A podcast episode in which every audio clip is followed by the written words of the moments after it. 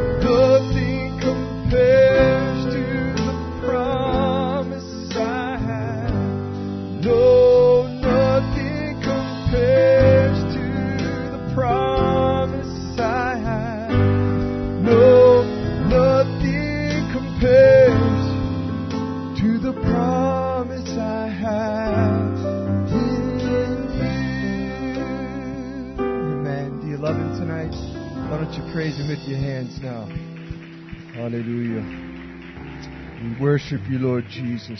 Amen. We give you glory, Lord. Hallelujah. Amen. We're going to change the order of our service at this time. Amen. We're just going to take our special needs before the Lord. Amen. I'm going to invite Brother Jeremy Clayville to make his way forward to pray over these special needs. Amen. remember Sister Amber McCall in prayer. Amen. We also want to remember Brother Ron Knobloch's mother. Uh, she fell bad way and she's going through rehab right now. So if you remember her kindly in your prayers, uh, we ask that you would remember Sister Greg in your prayers as well. Amen. With what she's going through. Amen. That God would just touch her body. Amen. And bring her through this time of need. Amen. Remember the Whitlock family. They were not able to be with us. Uh, also, the Hughes family was not able to be here. If you remember them in prayer, Brother Jeff Jackson had to work, and his family is not with us at this time. So if you remember them, and also Brother Keith Buchanan was not able to be with us. Come on forward, Brother Jeremy. Amen. Does anyone have special unspoken prayer requests? Amen. That you'd like to make known? Amen. God knows that need, friend. We're going to pray with you. Amen. Just hold that on your heart before the Lord.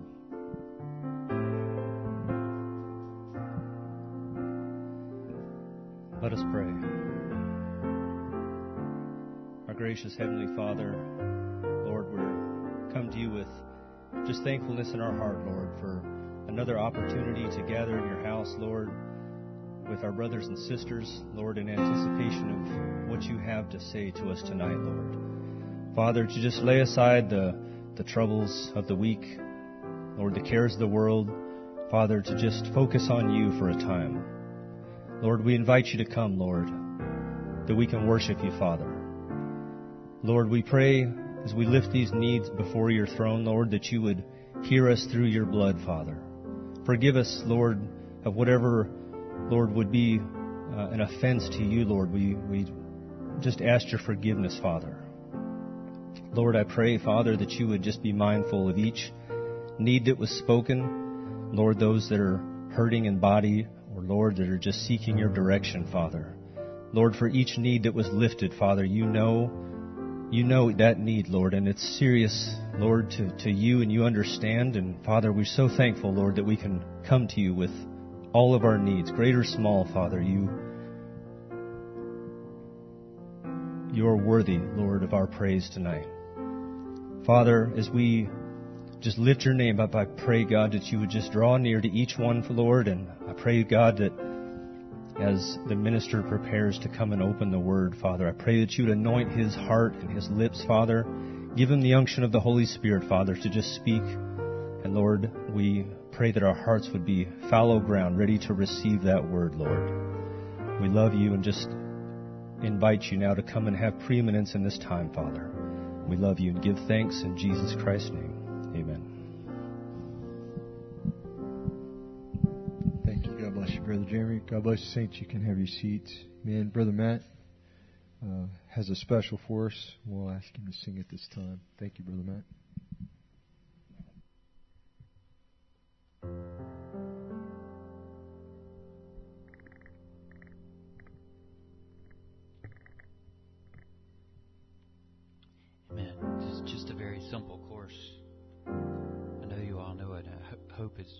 Love it as much as I do, but uh, I'm having to sing from memory, and that only leaves me with a few options. But just worship with me as I sing, sing along.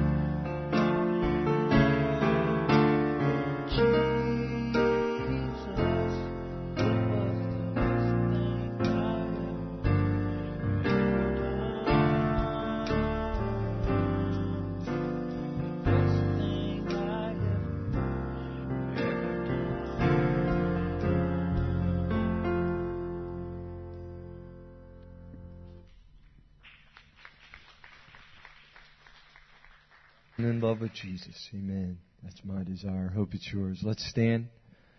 I'd like to sing the little song, Draw Me Close to You, as our pastor makes his way forward at this time. Amen. Draw me close to you. And never let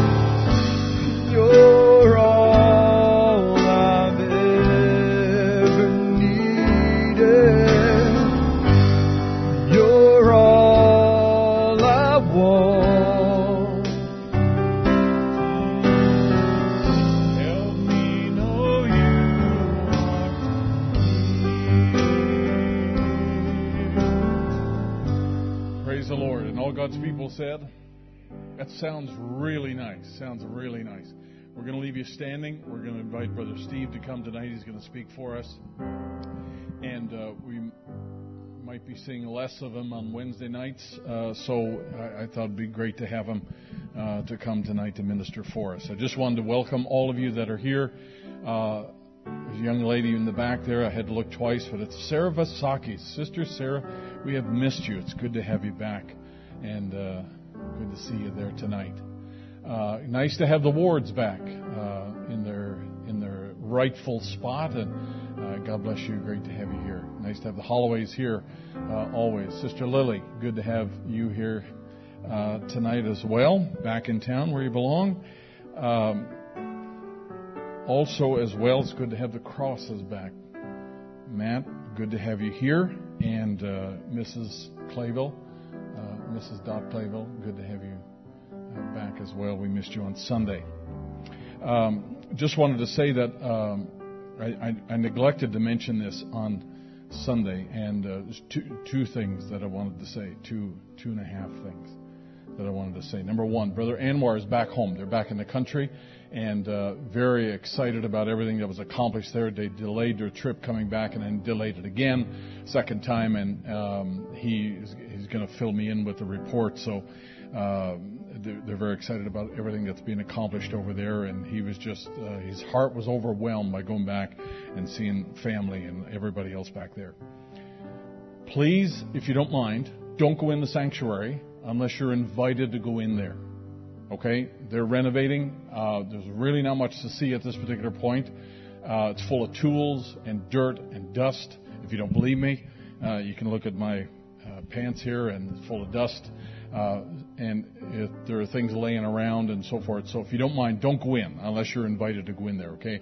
the workers are, they usually work on Wednesdays and Saturdays, and so there's a lot of tools left around and uh, equipment and everything else. So if you don't mind, just stay out unless we, uh, you're invited to go in and, and take a look there. But we, we also like the wow factor. Like we like everybody when when we go in there again as a congregation, it'd be nice to say, oh, wow, I didn't know it was going to be like this. And if we go in prematurely, then everybody's going to lose that wow factor. The last thing I want to say is this. Um, last week, uh, on New Year's Eve, Brother Peter and Sister Rachel and their family were on their way uh, out to near Shingle Hollow. And uh, somebody made a, a premature turn in a, a truck that was, they were not supposed to make and caused a, a, a backup of cars uh, piling up there. And Peter wound up uh, hitting the, the uh, truck in front of him and totaling uh, the van. I don't have all the details right, but eventually total total the van. And um, on one side, he sent me a picture. Had a ditch on this side, and if they had swerved that way to miss the vehicle, it would have, uh, you know, rolled over in the ditch there. And at the end of the day. Um, they get a new van, and everybody's good. Uh, Sister Rachel had some whiplash, and uh, but uh, everyone was safe, walked away from it. And I saw pictures of the incident. Steve and Sarah were on the scene and came and uh, helped and, and took him. And I just want to say, I'm, I'm thankful for that. Not only as a father, but uh, to me, it just uh, speaks of God's care and His provision for His children. And, uh, you know, you think about how quick something like that could happen, how much worse it could be. And I'm just thankful that they walked away from it as well as they did. And uh, I, I neglected to mention that on Sunday, and that was my fault. So I just, I just think it's always nice to be able to testify of uh, God's goodness in our lives. And, uh, you know, the enemy is always there. There's always things there to uh, try to make life difficult and, and, try to make things hazardous. And I, I just appreciate uh, his care for us. So good to have you back. God bless you. And uh, let's sing that little chorus one more time, and we're going to invite Brother Steve to come tonight. Put your feet under the table, and let's look to him and just trust that the Lord will speak to you tonight. let's just sing the chorus. You're all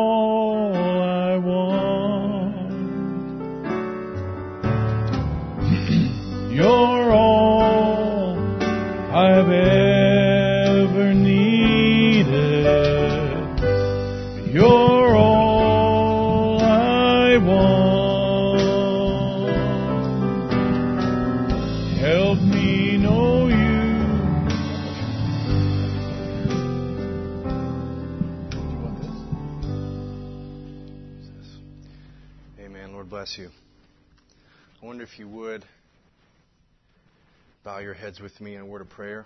Let's just go f- before the Lord together. Gracious Heavenly Father, Lord, it's a, a crazy world, and it gets crazier every day. But how thankful we are to you. We have a place that we can come in. It's warm. We have friends. We have family. We can come in. We can put our feet under the table feast on the Word of God, be refreshed, be encouraged, be instructed, be corrected. Lord, how wonderful it is, and how thankful we are for it. And so this evening, we give ourselves to you as best we know how. And if there's anything that would hinder the moving of your Spirit, Lord, I pray that you'd move it out of the way. We give you the, the free will to move amongst us, Lord, as you desire and as you need. And in the name of the Lord Jesus Christ, do we give ourselves. Amen. Nay, amen. Are you happy to be in the house of the Lord? I'd like to invite you while you're standing to turn with me, uh, thank you, musicians, to the book of 2 Samuel.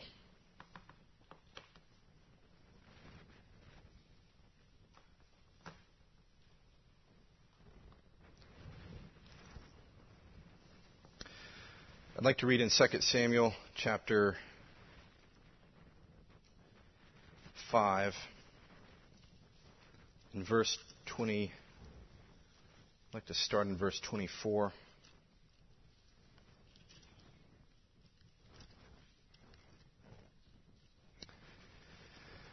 Second Samuel chapter 5 in verse 24. Let's start in verse 23 or 22. And the Philistines came up yet again and spread themselves in the valley of Rephaim. Rephaim. And when David inquired of the Lord, he said, Thou shalt not go up, but fetch a compass behind them and come upon them over against the mulberry trees.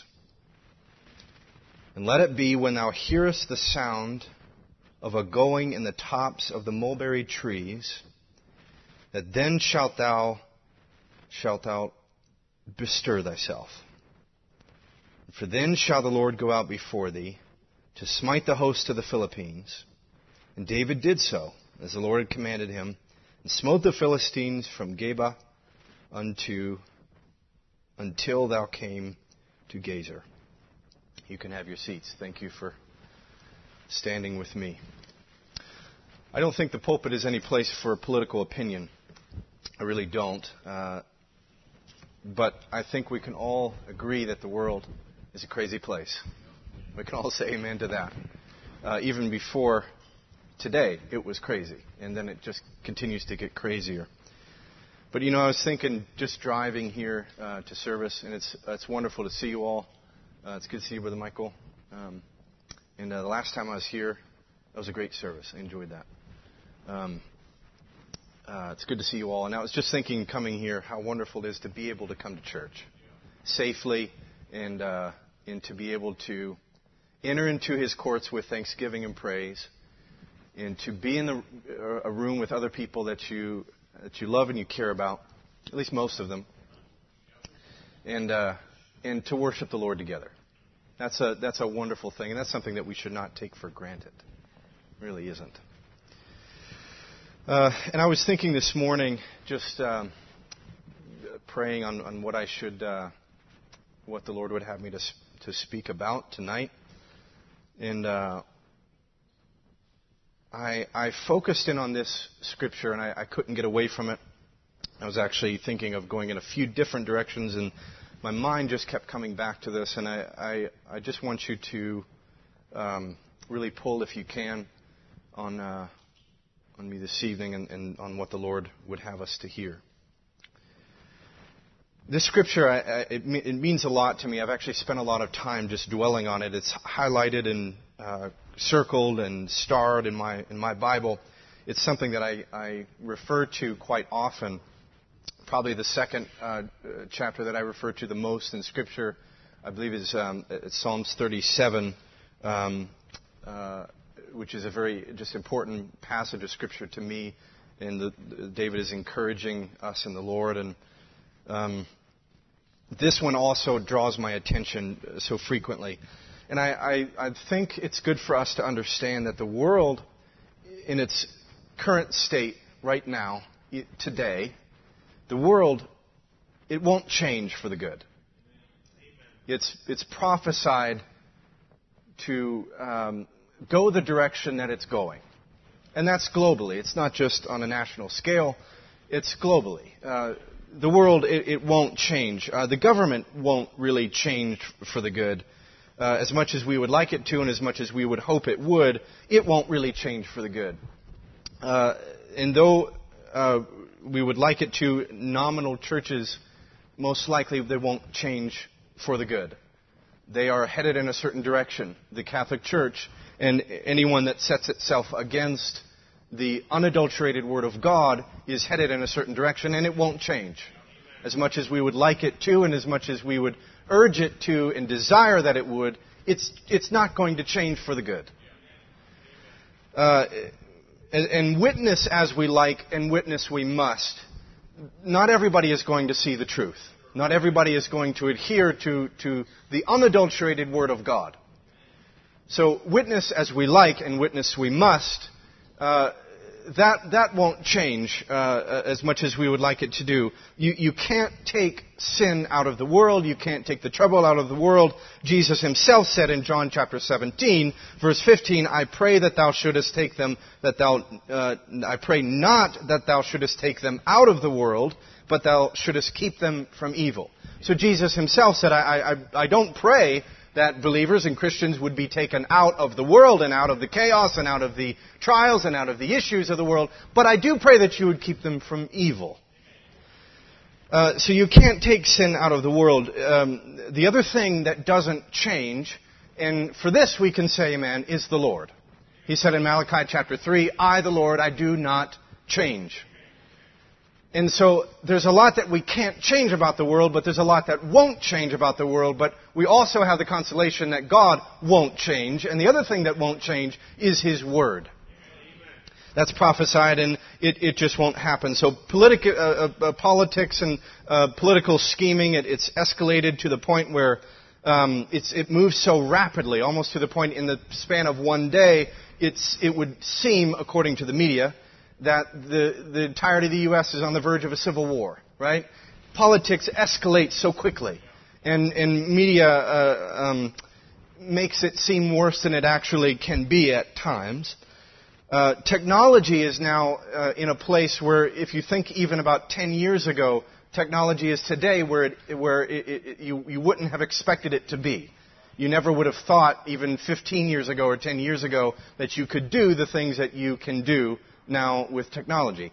And in essence, if you sum it up and bring it back to a scriptural context, it is, as Daniel said in chapter 12, uh, verse 4, But thou, Daniel, shut up the words and seal the book even to the time of the end, which is now, that many shall run to and fro, and knowledge shall be increased. I admit, I am one of the ones that run to and fro. I go at too fast a pace. Often, um, that's just not healthy. Uh, and I think we, many of us could say the same, and knowledge has increased. I, I was even thinking today, and I was thinking uh, my role at work is, is a sales role, and I was thinking about uh, even 30 or 40 years ago, I can do in the span of a day what it would take someone probably three or four days to do uh, that, that in that time frame. Just with the technology that we have, with the automation that we have, and I was thinking of how uh, quickly you can do things nowadays uh, knowledge has increased and, and uh, uh, people run to and fro. So you, you can't change the world, and the speed at which it operates is only going to continue to escalate. I, I remember Brother Barry uh, gave the analogy of the, the coin circular thing. I can't remember what the name of it is, but it's in the malls, and you put the coin in. Of course, there's a coin shortage, so we're not going to do it anymore. And of course, no one would touch it now if they could, but you put the coin in. Then, as the coin gets down towards the spout, uh, I guess water would have been a better analogy, but water, when it goes down towards the spout, it goes quicker and quicker and quicker, and that's exactly where we find ourselves. At the end, in time, is uh, escalating. Uh, uh, things are escalating as we get to the end of times. So you can't change the world, and you can't change. It won't change for the good. The one thing that can be changed, and there is uh, many, perhaps many things, but one thing that can change, and that should change, and that can be molded and that can be shaped is you. God doesn't change. His Word doesn't change. You can't change the world. It's, it's prophesied to go in the direction that it's going. But one thing that can change is you and me. In fact, we are prophesied to change. If the Spirit of Christ dwell in you, it shall quicken your mortal body. You shall be changed in the moment of a twinkling of an eye. So the one thing that is prophesied to change is you, and the one thing that can be changed and molded and uh, um, added to is you. You you can grow. You can change. You can adapt. You can shift uh, your habitual natures. You can um, overcome uh, through the Holy Ghost. You can change. In fact, the scripture says, referring to the Holy Ghost, but I believe it refers to the power of the Holy Ghost in someone's life far beyond the new birth, is when it says um, in, in 2 Corinthians chapter 5 and verse 17, Therefore, if any man be in Christ, he is a new creature. In other words, he has changed. And the, the, scripture affirms that when it says, Old things are passed away, and behold, all things are become new. Now, I also like to refer to that scripture when talking about aging, because the, you know, the old phrase goes, you can't teach an old dog new tricks, and I refuse to believe that.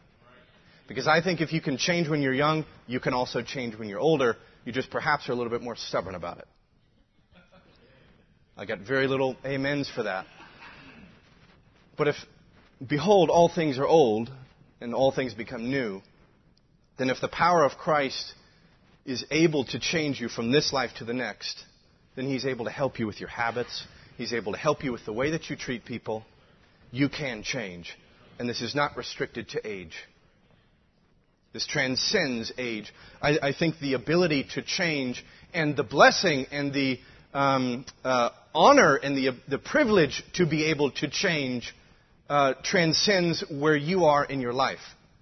It can be the same for someone who is old as it should be for someone who is young. The Apostle Paul, um, uh, through experience, uh, and he, he, said many different places, he says in Romans chapter 8, uh, verse 14, For as many as are led by the Spirit of God, they are the sons of God. And so the ultimate goal of this change is to be led by the Holy Ghost to accomplish His will, as it says in uh, uh, Philippians 2:13. For it is it is God which worketh in you both to will and to do of His good pleasure. So the purpose of God in your life and the purpose of change and the ability to change, not only uh, um, uh, uh, just in your habits and things like that, but in your understanding and in your knowledge, is so that the goodwill of, of God would be made known in your life. It, you are made a, um, a peculiar people, and so uh, the scripture says, in I believe it's Second Peter, you are made a peculiar people, so that you should show forth the praises of, of, of the Lord Jesus Christ the purpose of, of, of you having the Holy Ghost at work in you is so that you can proclaim His goodness and so that He can accomplish His will through you. And I believe so many times we can be, and I say this from a personal perspective, I believe so many times we can be um, idle and stagnant in our comfort zones. I believe Christians many times, and, I, and again, I, I say this to myself, I'm not directing this at anybody or anything, uh, but I, I, say this with, with um, all sincerity that I believe that Christians can be too careful. I don't believe that they're bold enough. I don't believe they're adventurous enough. Because if you think about it, you, a Holy Ghost filled believer can't be out of the will of God. A Holy Ghost filled believer is, is, is uh, crafted and changed from what they were to, what they, to a new creature in Christ and they are set on a path to achieve the, the, the, the, will and the glory of Almighty God. And so if that be the case, then you should be bold and you should be courageous within that. And perhaps you may not see eye to eye on that. That's okay. Uh, but I still believe that Christians can many times be too careful. They can be too cautious. And they aren't willing to step out of their comfort zone to achieve all that God has given them to achieve as, as God said to Joshua, He said, wherever the soles of your feet shall trod, I've already given it to you. So the only thing that you need to do is just walk. I, I, I, think um, I say this many times when, when Jesus was talking to Peter, who was walking on the water. Uh, I believe that you are already walking on the water because Paul, uh, Peter had to get out of the boat. He had to have enough faith to see Jesus Christ and to get out uh, of the boat and then to walk on the water. And then when he saw the waves, that's when he began to sink. But I believe that you, in, in the, the walk that you have in the Lord Jesus Christ, you're, in, in essence, you are already walking the walk of faith. You are already in the water. So you don't, it's not that you have to think, well, uh, uh, if you're, if you're born again and you're Holy Ghost filled uh, believer, uh, you don't have to think, well, I need to get out of the boat. No, you're out of the boat. You just, because the message is a very uh, toxic thing in the world today. It runs uh, against the grain of the world today. So it's an extremist uh, uh, thing to believe, if you will. The message is so. Having believe, having uh, already been walking in the message, you're already on the water. So I believe that you you can really believe, and it really is true that wherever your feet trod, it is it is given to you by the Holy Ghost. Paul said it, it is both uh, God which worketh in you both to will and to do of His good pleasure. I love this in the Amplified. It's, that is the strengthening and the energizing and creating in you the longing and the ability to fulfill your purpose for His good pleasure. I love, I love how it, it, it, uh, the Amplified takes the Greek definitions and expands it within the, the writing of the text. And so it says that is the strengthening and the energizing and the creating in you the longing and ability to fulfill your purpose. And I think it's, I think it's a good challenge for yourself um, self-examination uh, can happen on a daily basis. We all self-examine ourselves on a daily basis, but I think you uh, sometimes need to stop self-examining and bestir yourself. And I'll get to that in just a second. Uh, but it says the strengthening and the energizing and the creating in you the, the longing to, uh, uh, to fulfill your purpose. Well, first of all, you have to be very confident in what your purpose is. And then you have to be energized and strengthened and given the longing to fulfill it. And I wonder if so many people, so many Christians, and so many believers are bored with their faith. And if you're bored with your faith, wouldn't it naturally be a connection that you'd be bored with church? Which would also affect your behavior within the church. Which would also affect the ability of the Holy Ghost to move within it. I wonder if so many of us are bored with our faith. Perhaps you're not living boldly enough because boredom, I think, is wrong.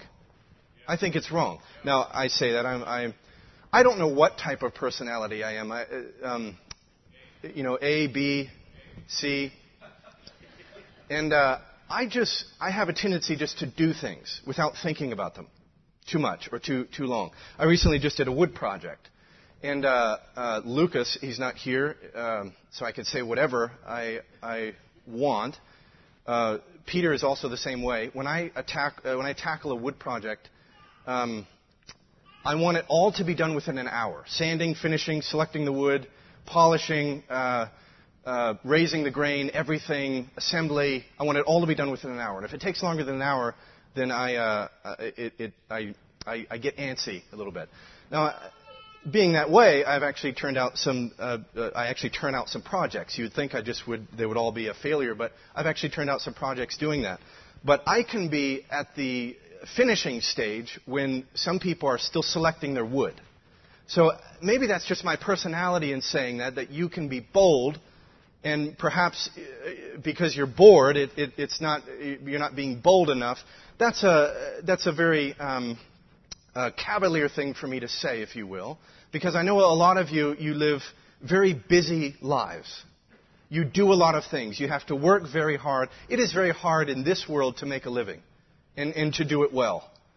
And I'm not neglecting or I'm not discounting the fact that human beings have to live their lives, their everyday lives, make money and pay their bills and exist the best that they can and, and, and raise their family and things like that. So don't think when I say that statement that I'm neglecting that that has to happen. Do you understand? We have to live our lives. We have to live, we have to be normal, everyday people. But I think at the same time, God would not have given us the challenge to show His glory and to be a witness to the world if He didn't uh, uh, give us the, the, grace and the willingness to be bold within it. The uh, anointing of a, a, lion, there's the, the, lion, the ox, the man, the eagle, uh, that anointing never goes away. It, they compound each other over the ages. And so if Paul had the anointing of a lion, then I think there's a smidgen of it left for you and me. The boldness to be able to not only proclaim the faith, but to live it as it, as it, as it is in Revelation chapter 8, or 10, verse 8 through 11, you have to catch the vision. John caught the vision. He went up and took the book, and then he became the vision. He lived it, but then he also proclaimed it as well. I think every believer that comes down to that. Now, if you look at uh, the life of Christ, he knew he knew his purpose. Jesus Christ, I believe, was the most passionate person uh, uh, for the faith of anyone. Thus, the last few days of his life was called the Passion. I believe that no one was, lived their faith more passionately than Christ did. And he, he said, even from a young age, he said, and I believe it's uh, Luke chapter 2, um, verse 48, 49, uh, 50, he said, I must be about my Father's business. Even at, at the age of 12. So at the age of 12, he was to the point where he was saying, my responsibility is to passionately pursue that which God has put on my heart and, and purposed me to do. There was nobody more passionate about living a Christian life than Jesus Christ. There was nobody who more boldly lived it than Jesus Christ. He said he must be about his father's business. He, he surrendered his will to the father's will, uh, will, and he willingly laid himself down.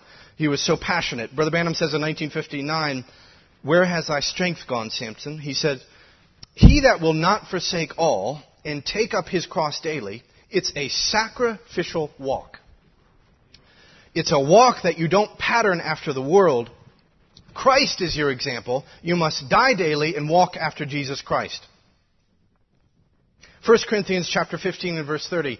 Uh, why stand you in jeopardy every hour? I protest your rejoicing which I have in Jesus Christ uh, our Lord. I die daily. Paul uh, understood what it meant to die daily. He understood what it meant to actually put himself in action and to put himself in harm's way. He oftentimes started out his letters saying, um, uh, "Don't worry about me. Don't don't you know don't worry about what I'm doing for Christ." He says, "I do it willingly that you should know the truth."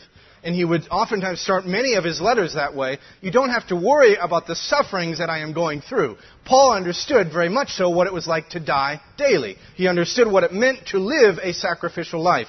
And that's why uh, uh, uh, Jesus himself would say, You must pick up your cross and follow me. On a daily basis, you must pick up your cross. So I, I think the, um, the necessity of bestirring yourself, which I will explain in a second, bestirring yourself is not just a monthly thing or a weekly thing, it is a daily thing. And I believe that you can be bold and courageous in your faith on a daily basis. And I believe that you should.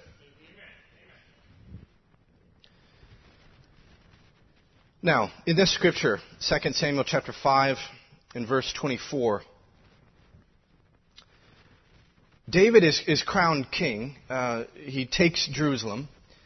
Uh, and then the scripture says, and, and, let it be. So he's, he's there. The, the, Philistines heard that David is king, and they're coming after him. So they come down in, um, in, in, Jerusalem, and they come after him in the valley of Rephaim. Um, and they took up positions on the south and the west of Jerusalem. So the Philistines are around Jerusalem, and then God says, get up and, and go uh, unto the mulberry trees. And uh, so David gets to the position and he actually surrounds the enemy. So God maneuvered him to a place where he was actually surrounding the enemy uh, of, of, the Philistines in that valley. And then it, then it says in verse um, 23, and when David inquired of the Lord, he said, uh, uh, the Lord said. So in verse 23, we see that, the, that David inquired of the Lord. And uh, I just want to take a second and, and just uh, uh, talk about that. Um, uh, you know, I think oftentimes we can go through phases where our daily devotion with the Lord uh, takes a back seat. And you don't need to self uh, introspect to, to know that about yourself. There are many times when your devotion with the Lord can take a back seat. And that is a dangerous place to be. Uh, I think a believer, especially nowadays, uh, is, is susceptible to anything in the world like anybody else. But when the Holy Ghost comes in to you and fills you, and you are a new, new creature in Christ, you don't desire the things of the world. That desire changes automatically. That is an automatic thing from where you were and who you were to who you now are in the Lord Jesus Christ. So your desires will change. But the devil is still there, and he still has multiple tools that he can use to get into you. Uh, five of which, the five avenues to the spirit realm. So, uh, an example, and I've, I've, I've, talked about this before. Let's say um, a young man uh, uh struggles with pornography or something like that, or a young woman, uh, and they dealt with that, and then they were filled with the Holy Ghost. You're not exempt from uh, being exposed or being um, tempted by pornography ever again. In fact, I believe that the temptation can oftentimes become worse. Now, I do believe that when you are in the Holy Ghost, I believe that there is a, uh, um, a, a covering over you. And when you are outside of that covering, and you'll see this, people are in a church and then they go out in the world, their lives will just fall apart. And I believe that there is a grace covering that, that, is, that is within uh, a walk with the Lord. But you, after that individual or that young person has received the Holy Ghost, they can be driving down the road and they'll see, see a, a billboard of um, someone who is uh, a woman who's uh, inappropriately dressed or something like that. And then uh, because uh, Satan uses the avenue of memory, something will be triggered in their head and they'll remember what they dealt with a long time ago. And Satan will use that avenue and get right to your brain. God anchors himself in the heart, but Satan gets to a man through his brain. Isn't that right? And so they'll be thinking, and then all of a sudden they'll be thinking about all of these things. And then Satan will utilize the method of imagination. So he, use, he uses an avenue of memory because memory is a, is a physical thing. Your, your memories are up here. And oftentimes you can't forget the things that you've done. I think a lot of times that, that can be um, a very difficult thing for people who have, have spent a long time in, out in the world and they did horrible things and then they come into the, uh, to the message and you'll hear them talk about those things frequently because it had such an impact. Those memories are still very vivid. And so Satan will utilize that, that means of memory and then he'll turn it into an imagination. So very soon you'll be driving down the road and that individual will uh, begin thinking about things and their mind will be a hundred miles off from where they were uh, or where it should be and they'll be thinking about things that they ought not to be thinking about because Satan is essentially utilized memory and then caused you to have an imagination that is ungodly. Now it's not what goes into a man that defiles him, it's what's come out of a man that defiles him. So you have to understand that that is, a, that is the devil's playground. That is a wicked place the mind, and it's, it's to be brought into subjection to the Lord Jesus Christ and to the obedience of Christ, as it says in 1 Corinthians, uh, uh, 1 Corinthians um, uh, uh, every thought should be brought subject to the obedience of Christ. So that is a very active thing. Now, it is automatically your desire for Christ, not of the world. But Satan will place that temptation there, and it's your responsibility to bring that thought into obedience to the Word of Christ. That is your responsibility. Can I get an amen out of that? So you can let your mind wander. You can be a fully uh, uh, filled Holy Ghost individual, and your mind can wander into places where it ought not to be. And the Scripture teaches that you should bring it subject to the obedience of Christ. And if you let your mind wander, trust me, you will get into places that you don't want to be. Pretty soon you'll be treating people uh, differently. I remember Brother Burley would always tell the story. He said there'll be a group of young people, and I would uh, just, I, I feel foolish trying to tell a story that Brother Burley would tell because I never would be able to tell it the same. Uh, but he, he would say there's a group of young people, and one young person will like this other person, and that person won't like them. So this person will then get create this fantasy in their head uh, of you know this person I, you know I want to be with this person they like me and everything like that. And um, and then all that they'll they'll they'll be uh, thinking all of these different things in their head and then this person will say something one day that will cause this person to uh, wake up one day and think well how could they treat me like that? And there's no relationship at all But this person has created a fantasy in their head thinking that there is, and so when someone does something that has no relation to what this person does, they're, they're all offended, and then they go to another friend and they gossip, and then all of a sudden they stir up some trouble in that regards. And you see how quickly that can happen? Humans are funny people. That, I don't think that'll ever stop happening. I think humans will continue treating humans uh, not as well as they should. I just have a feeling that that's the case. But I do, I do think that the Holy Ghost in your life is more powerful than anything that is in the world. Because he said, more, more, uh, greater is he that is within you than he that is in, within the world. So if you do struggle with something like that, then you simply have to place the Word of God above your own thinking. That's why the proverb says, lean not to thine own understanding. Isn't that right? But trust in the Lord. The Lord knows what He's doing. He's had a few thousand years of experience helping you overcome. It's a work of the Holy Ghost that's in your life. And so you have to, uh, you have to place the Word in a place of authority in your life. And you can allow that to lax. You can allow that to become stagnant. And that, I'm talking about a Holy Ghost filled believer. You can, you can come to a place where you're too careful and you just let things lie. You're not, you're not willing to address them. You don't want to address them because it's a comfort zone. Brother Branham said many times, he said someone will be dealing with a spirit and they'll worship the spirit and so they don't want it, they don't want to be free of it. And so many times if someone comes to prayer, I'll ask the person, I say, do you want to be free of this thing? Do you want to overcome it? Because if they're saying, if they don't really want to overcome it, then they won't. So, and, and, keep in mind that a Holy Ghost filled believer can't be uh, uh, possessed of a demon, but they can be oppressed. And that's exactly what we're talking about the spiritual realm working in your mind, the avenues of imagination, the avenues of, of uh, memory, and, and of uh, all those different uh, uh, things, and conscience, because that's where the devil works.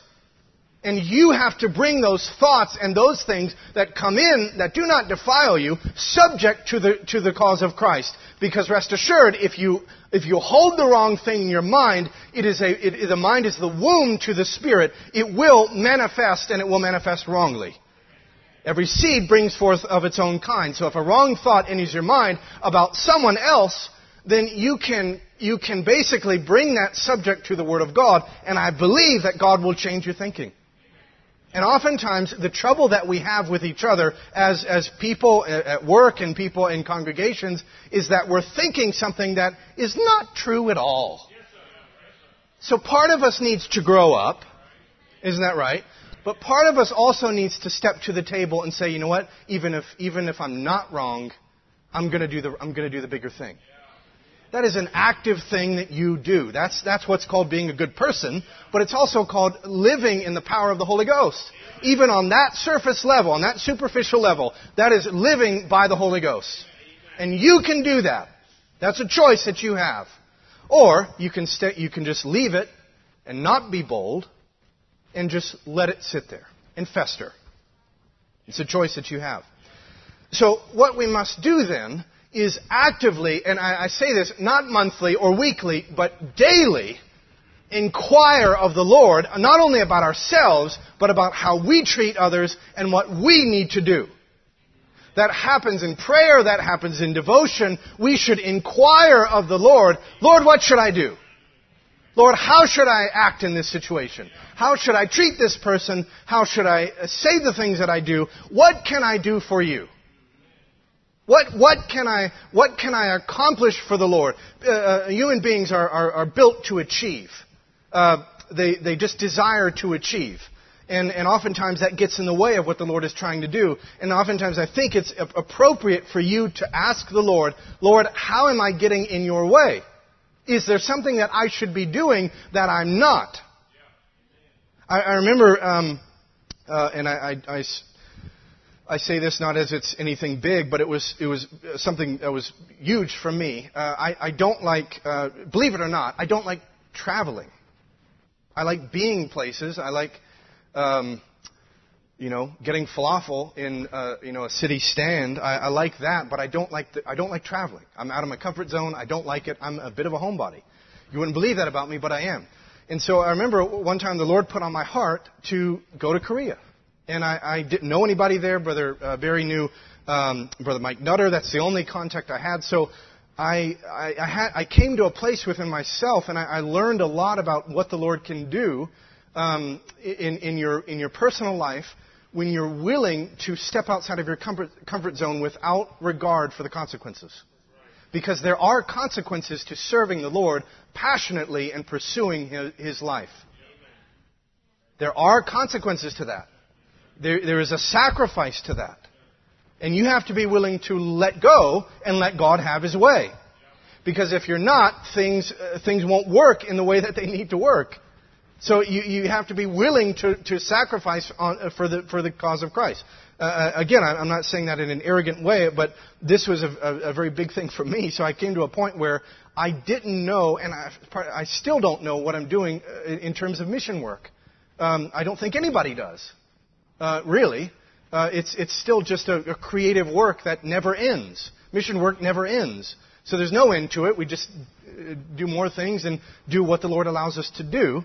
Uh, and so I, I, didn't know what to do, so I just got on a plane. I had, I had an email address uh, for Brother Mike Nutter, and I just got on the plane, me and another brother, and we got on a plane. And I remember standing in Korea, um, uh, in Seoul and uh, standing in the airport, and I had no idea what I was doing. I had no idea the outcome because I didn't really know anybody there.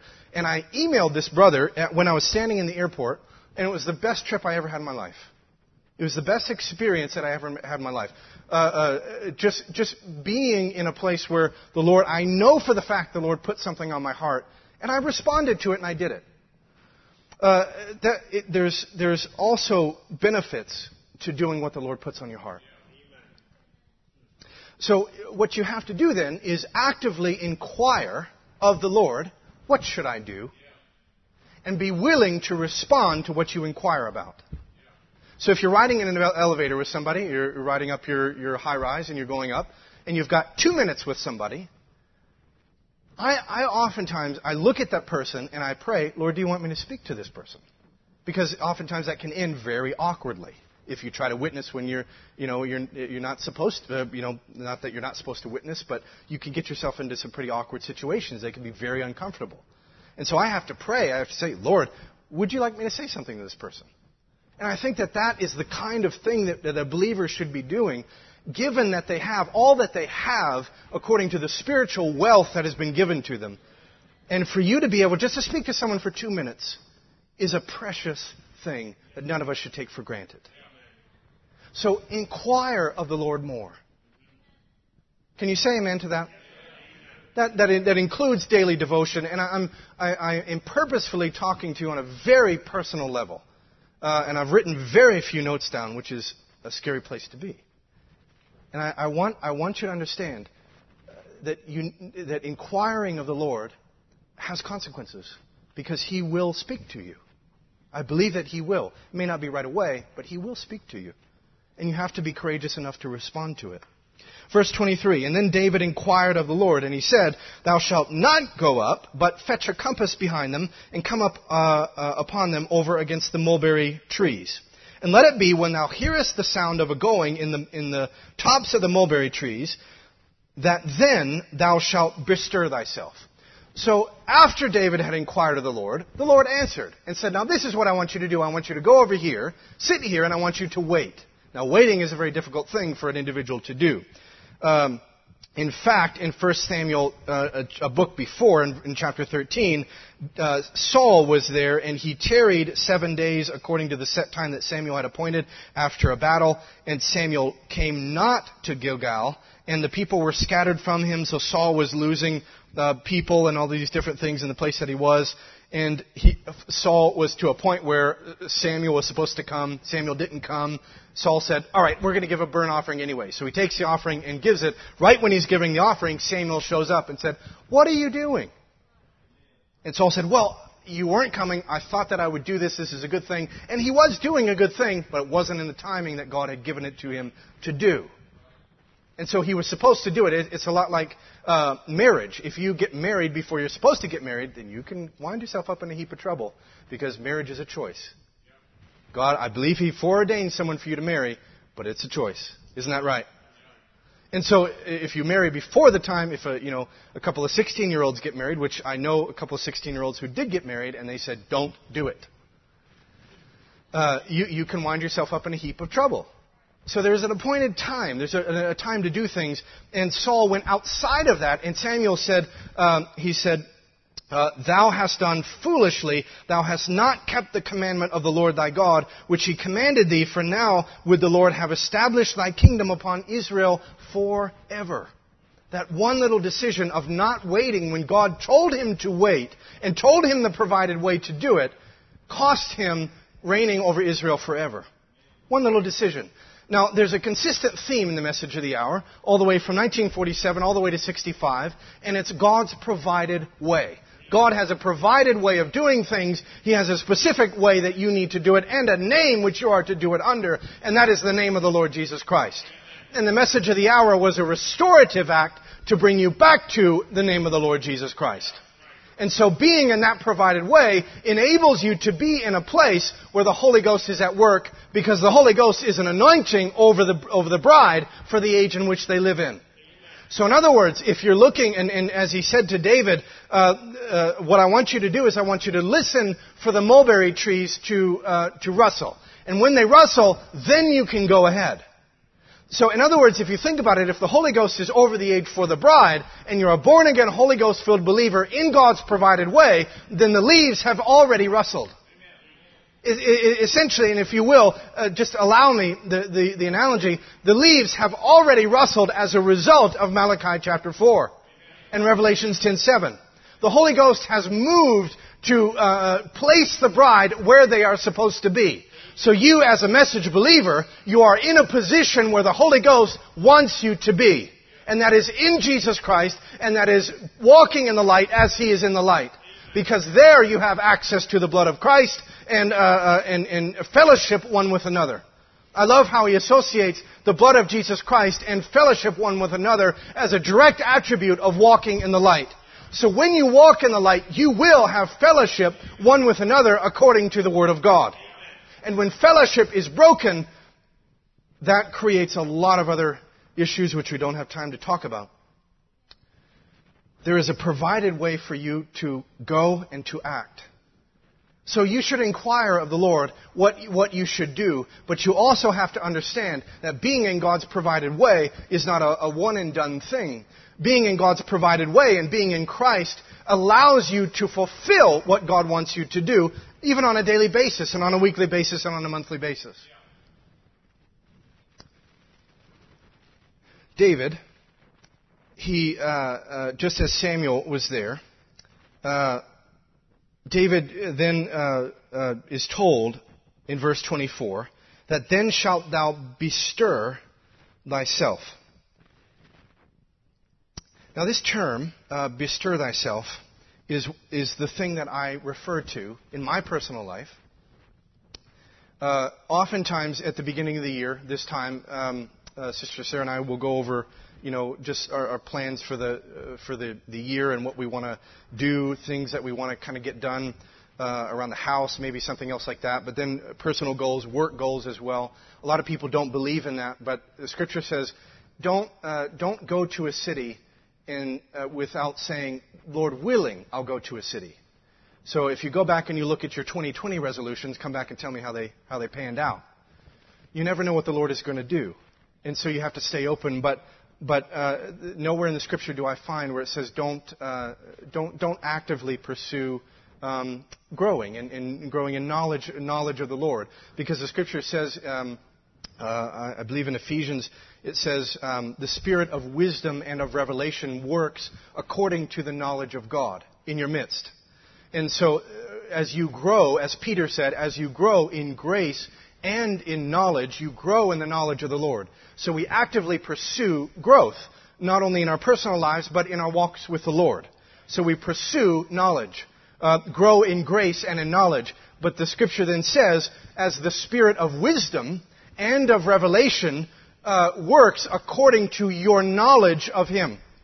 And so the spirit of wisdom and of revelation, which is the Holy Ghost, as the spirit of wisdom and of revelation works in our midst, he works according to the knowledge that you have in him. And, and Peter uh, asked you to pursue. I said, I pray that you would, you would grow in grace and in the knowledge of him.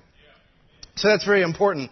Uh, uh, uh, that we do that. So uh, oftentimes I'll, I'll, I'll, just start out the year and I'm, I'm, kind of a list person, so I'll go through and I'll define uh, lists.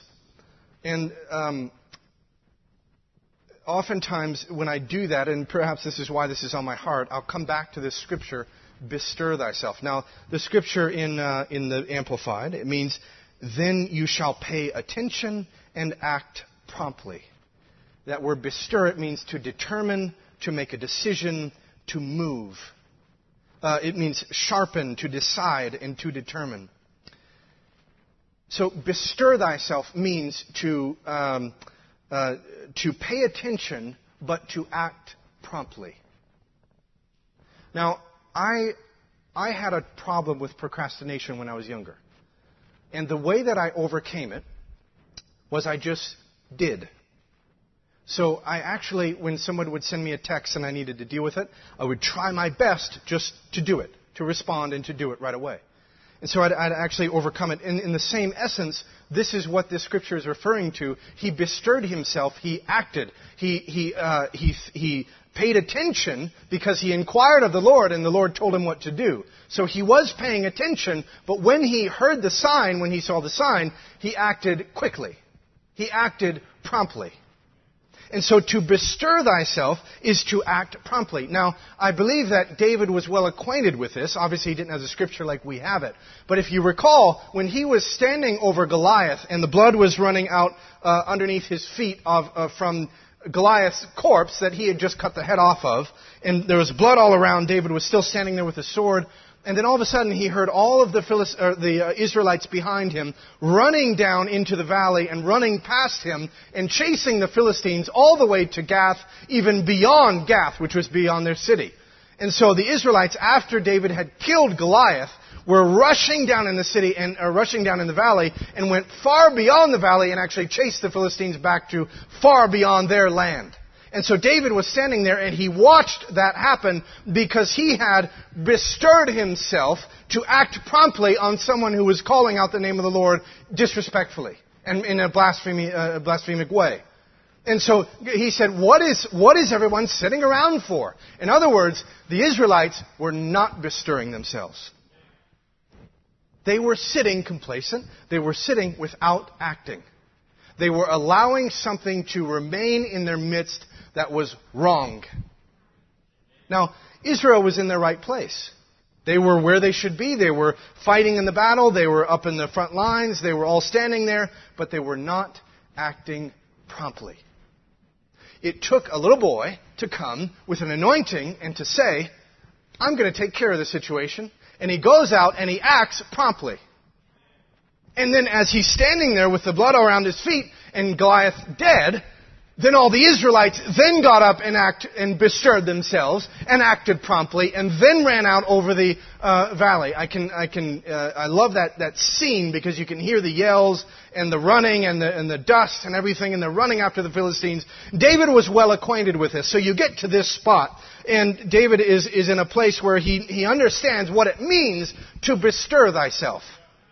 And so he's here, and it says, Now listen for the, the, the rustle in the mulberry trees, that thou should bestir thyself, for then shall the Lord go out before thee to smite the host of the Philistines. Now, the promise to you is that anywhere that you put your feet, the Lord has already given to you. So in essence, the Lord has already rustled in the trees. It is only for you to bestir thyself. The Lord has already given the message of the hour. The promise has already been given. The promise has already been sealed, signed, and delivered. In fact, you hold it in the form of a token. It is the Holy Ghost that is on the inside of you. And so if you think about it, uh, the bestirring then is on our side to act promptly. To, to, to face the things that is in front of us to look at the issues that are in front of us, to look at the problems and to look at the inequalities that are in our life and say, I'm going to act about it. I am going to, uh, to listen carefully, but I am going to act on it. I am going to bestir myself and act promptly. So if something is there in your life that you know it shouldn't be there, then I pray that you would, in, you would bestir yourself. I pray, and I, I pray this in, in the assembly in Virginia, I pray this here, I pray that there would be a bestirring. Where individuals would be willing to act on what is wrong. They would be willing to stand for what is right, and they'd be willing to act on it promptly. There doesn't need to be gossip in our midst, but it's still here, so let's act promptly about it. You, you know, one way to stop gossip in its tracks is to speak something nice about the person. So if someone is talking bad about this person, and maybe I have trouble with this, when someone is talking bad about this person, the, the thing that you should do is say something nice because it gets really awkward. Nobody knows what to do with it. And they're thinking, yeah, this person was doing this and this and this. And you come in and say, you know, someone said this to me the other day about this person, and it was great. And then they're, and they, they just walk off. You, you, you change, you flip the script, you, you change the atmosphere, you, you do the opposite. You've essentially acted promptly. You've bestirred thyself to something good. Now, the thing about that is, is that you don't need to wait on the Lord to know that you should do that. You've already been told that you shouldn't do that. There's probably other things in your life, as I examine my life, there's probably there's many things there that I, I, I don't need to be told to do this. I don't need to be told to spend time with the Lord in prayer every day. I don't need to be told uh, um, uh, to, uh, you know, to, to passionately pursue my life with the Lord Jesus Christ. I've already been given that commission. I've already been told what to do. In fact, the, the, leaves have already rustled because I heard that voice a long time ago. I've, I've been filled with the Holy Ghost for a long time. Sometimes you just need to bestir thyself. Remember, the bestirring comes after the rustling in the trees. He said, now wait until you hear the rustling in the trees and then bestir thyself. If you go ahead of God, you can get yourself in trouble. So I, I believe it, it, it's important that we listen closely, that we inquire of the Lord, that we listen closely, but that we also bestir ourselves and act promptly. David understood what it meant uh, to act promptly. Now, a chapter later, after this, David is dancing through the streets naked with the ark on a cart. They're in Israel, everything is fine. They, they defeat the Philistines, and in fact, David bestirring himself enables them to be in a place where they could recapture the ark.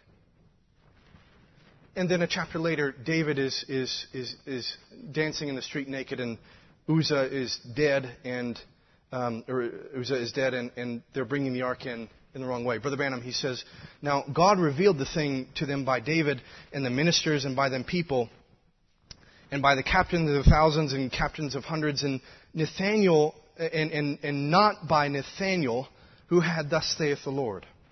And the Lord said he would do nothing until he showed his prophet of the age first what to do. And see what they did when they went straight to the word of God and went and put the ark on a cart See, so he went about to do it apart from God's commandment in God's provided way. So God has a provided way, but you see, David was already in a place. He had already bestirred himself. He'd already. Uh, this was much later in his, his life. This was much later when he was where God wanted him to be. And I believe uh, if we uh, j- just taking it back on a personal level and, and on a, um, a, a simpler level, I believe that we can all be in a place where we can be doing things that aren't pleasing to the Lord. We can be allowing things to remain. We can be acting in ways. We can be um, irresponsible with certain areas where we need to be responsible for.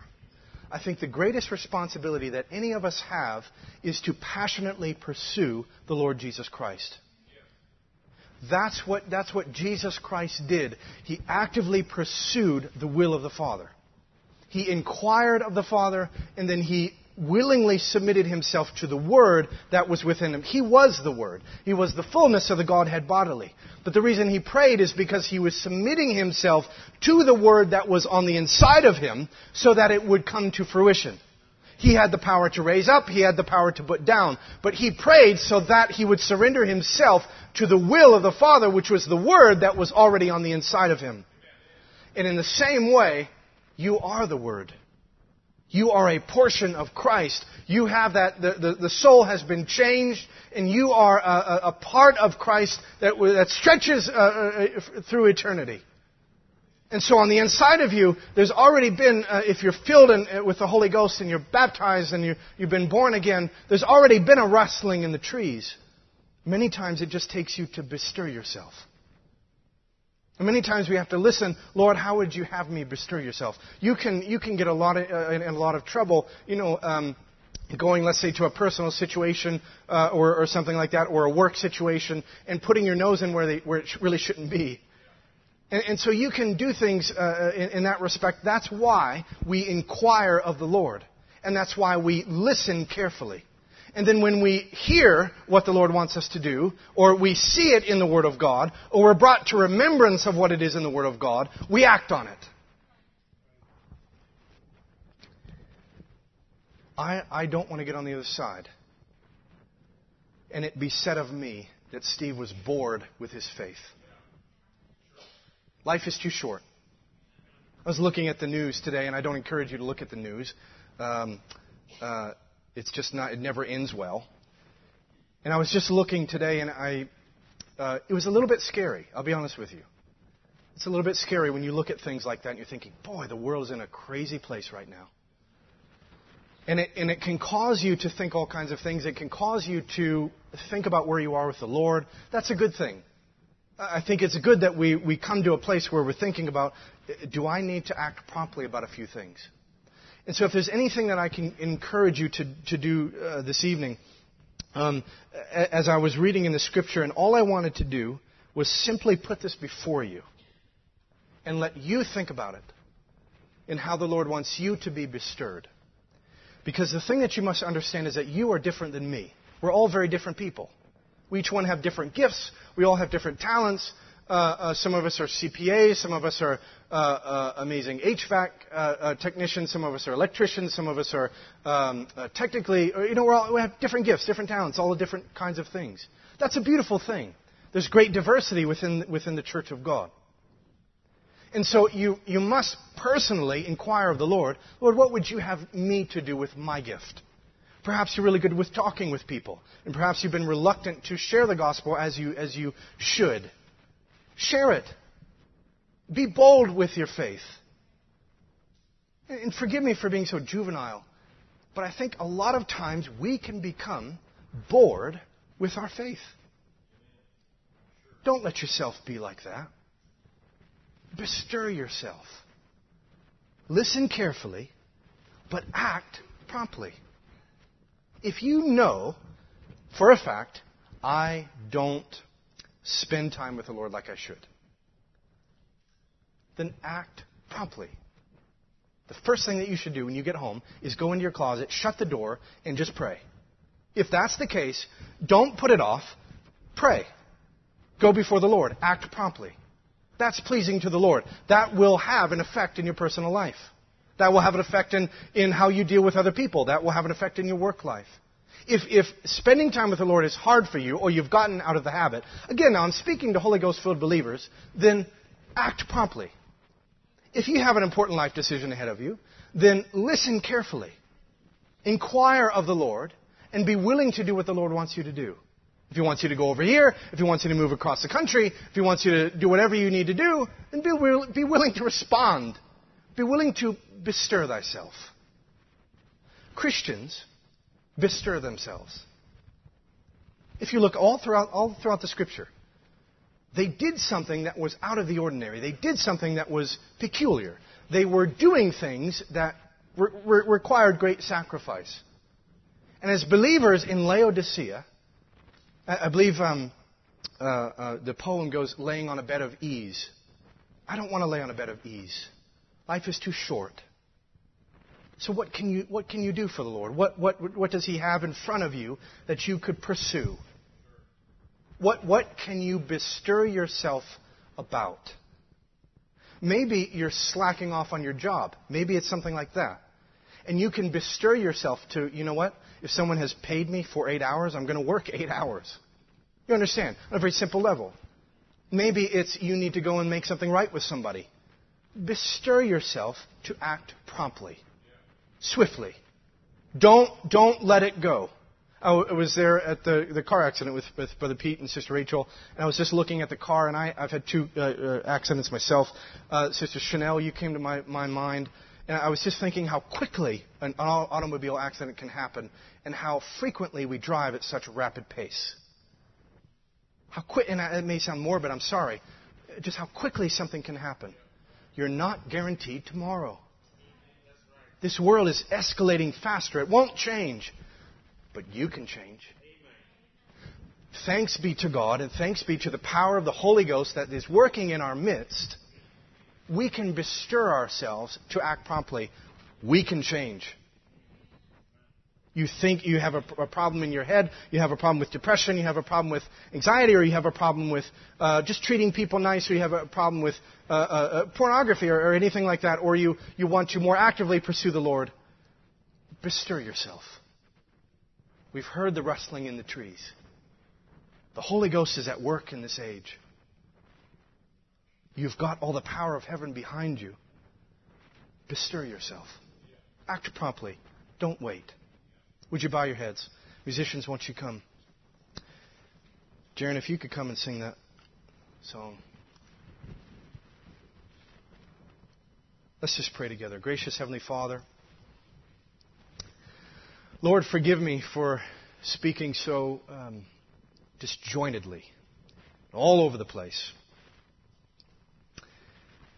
But I'm, I'm grateful that I've bestirred myself to speak and to respond to what you put on my heart. And I, I pray that each one of us in this room, being just as important as the other, each one being just as special as the other, Lord, that we as Christians, as we as believers, living in, in Laodicea, living in this age, but living with the promise that we have before us, having heard the rustling in the trees, Lord, I, I pray that we'd be encouraged tonight to bestir ourselves to act promptly on the Word of God, to make things right,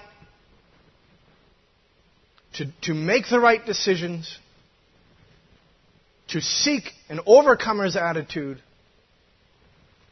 to pr- press forward towards the mark, mark of the high calling, to put those things, whatever those things may be, behind us.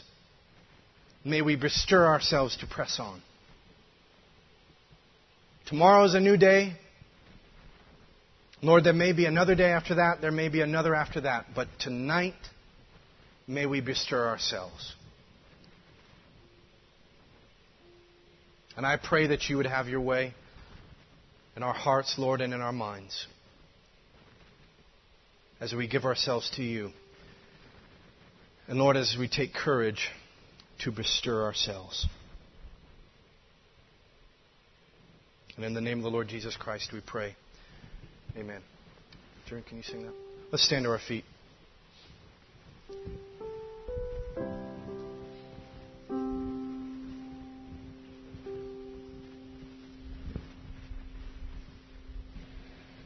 Enjoyed that message, Brother Stephen. We appreciate you. Amen. Why don't we sing that song? Brother Stephen requested we sing it. Amen. I think it's very fitting. The move is on. My Lord, the move is on. The move is on, my Lord, the move is on.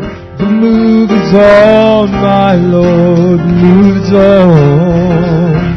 I can hear the rustle of the mulberry trees, and I know, I know, I know, I move on. So move on, brother, move on, sister. This is the moving day. And move a little closer where the streams are flowing. Move on, brother, move on. The move is on, my Lord, the move is on. The move is on, my Lord, the move is on. And I can hear the rustle of the mulberry trees. And I know, I know, I know the move is on. So move on, brother. Move on, sister, this is the moving day. Move a little closer where the streams are flowing. Move on, brother, move on again now. The move is on, my Lord, the move is on. The move is on, my Lord, the move is on. I can hear the rustle in the mulberry trees, and I know, I know, I know the move is on. Oh, move on, brother, move on, sister, this is the moving day. Move a little closer where the streams are flowing. Move on, brother, move on. Why don't we sing this song, I've found the way? Amen. Key of F. I have found the way that leads to endless day, yonder in the glory land.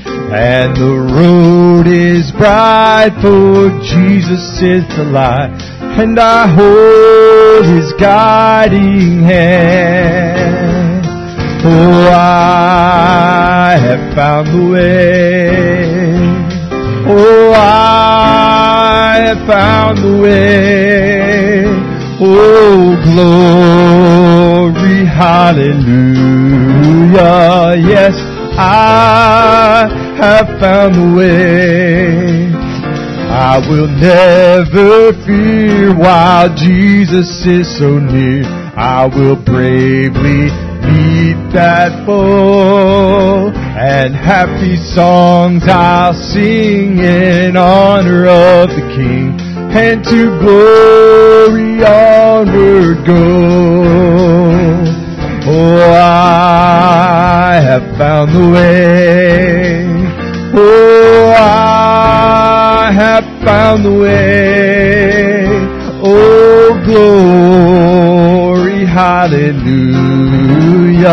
Yes, I have found the way to the journey's end, led by a faithful friend, never more in sin to roam. And by the way called straight, I'll reach the golden gate of the soul's eternal home.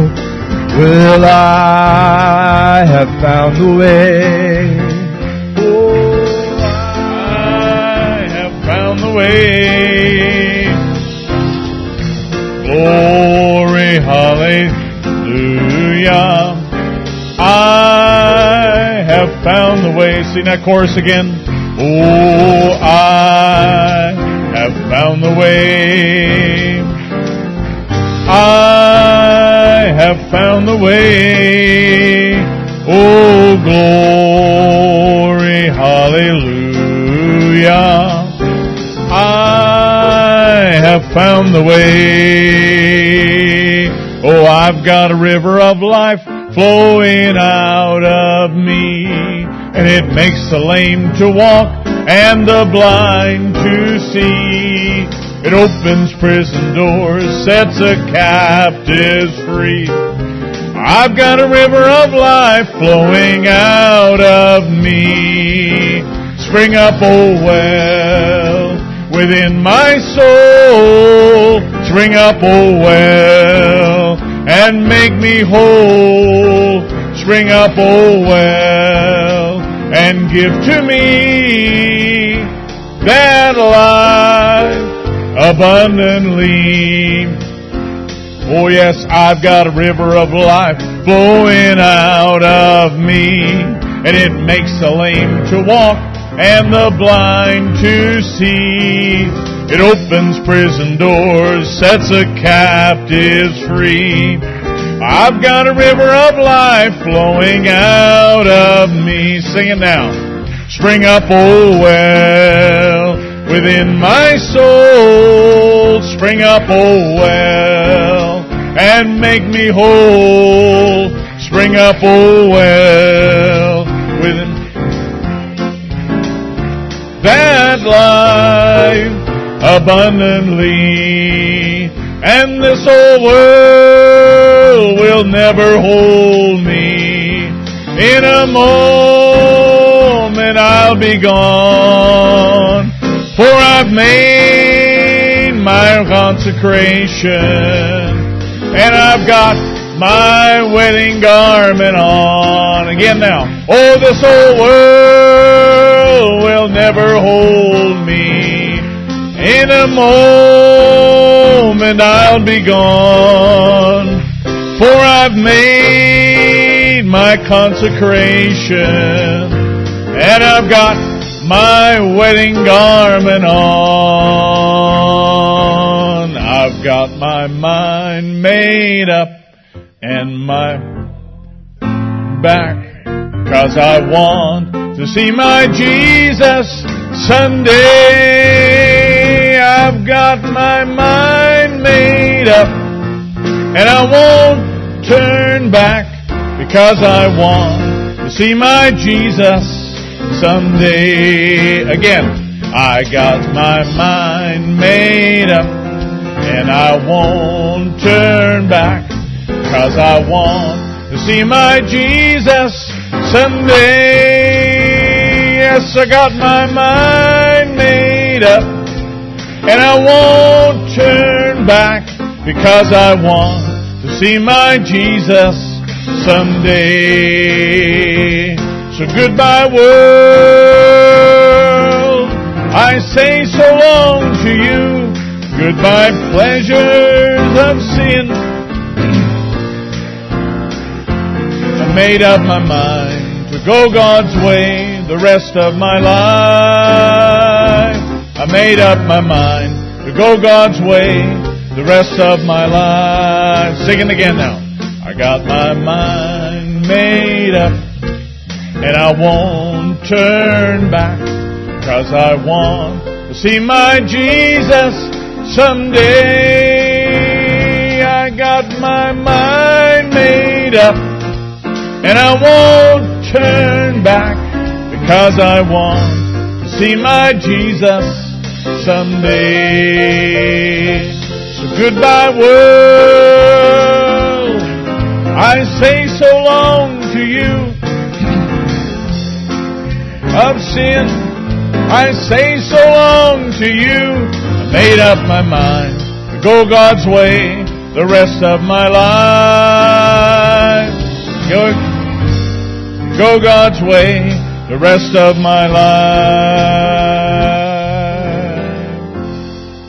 Whether you call it making up your mind, whether you call it bestirring yourself, whether you're calling it just, you know, Lord, anoint me to do your will, whatever it is, you know what? The bride of Christ is not, they're not a stagnant people. There are people who walk in the light. There are people in motion. There are a people who are proceeding to the kingdom. I, I tell you what, I, I just appreciated that today. But I will tell you what, you know, when you go back and you look in the message, and Brother Steve never referred to this tonight, but you go back and read a message, Why Christ Speak. And, and Brother Branham goes back to the scripture when Moses is standing there and God says to him, Why Christ unto me? Speak and go forward. You remember that at the Red Sea? And, and, and Moses is standing there, what should I do? What should I do? And he's waiting on God. Waiting. God says, hey, why, why, why you cry unto me? Speak and go forward. Now, everybody, every one of us can't speak and open up a Red Sea like Moses did. But Brother Branham takes that right into his time. And he said, I lived waiting for the vision. I didn't do anything until God, you know, showed him the vision, showed him the way. And he said, I realized, he said, God was telling me, use the faith I've given you. Use the, bestir yourself. Use the faith I've given you. I'll tell you what, and, and for Brother Branham, it was a life-changing experience to realize that you can become, not necessarily, I'm not saying Brother Branham was bored with his faith, but Brother Branham had come to a place where he just felt that's a safer path. That's the safest thing to do is just wait on the vision every time, every time. And God wanted him to take what he had learned and take what he knew and faith in what God had given him and to be able to step out and, and, and to go forward with it. I'll tell you what, I, you know what?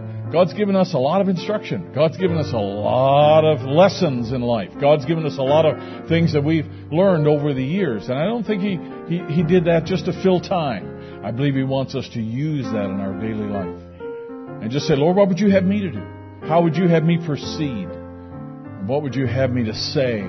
How should I, how should I approach this situation or that situation? I believe He wants us to be conscious of that kind of, uh, that, that kind of, uh, you know, persuasion in our life. He wants us to have that kind of influence in, in His life. If you ask God, God will tell you. That's for sure. If you ask God, God will tell you. That's for sure. I'm amazed. I don't know if that's the key. Is that the key? No. Well, Matt, this is your hour. This could be your fun. There you go. That you love me. I'm amazed how you care through your precious blood I've found pardon, and my sins are washed. They're all washed away. All my sins are washed away. Again now. I'm amazed that you love me. I'm amazed care. Through your precious blood, I found pardon. And my sins are washed. They're all washed away. All my sins are washed away.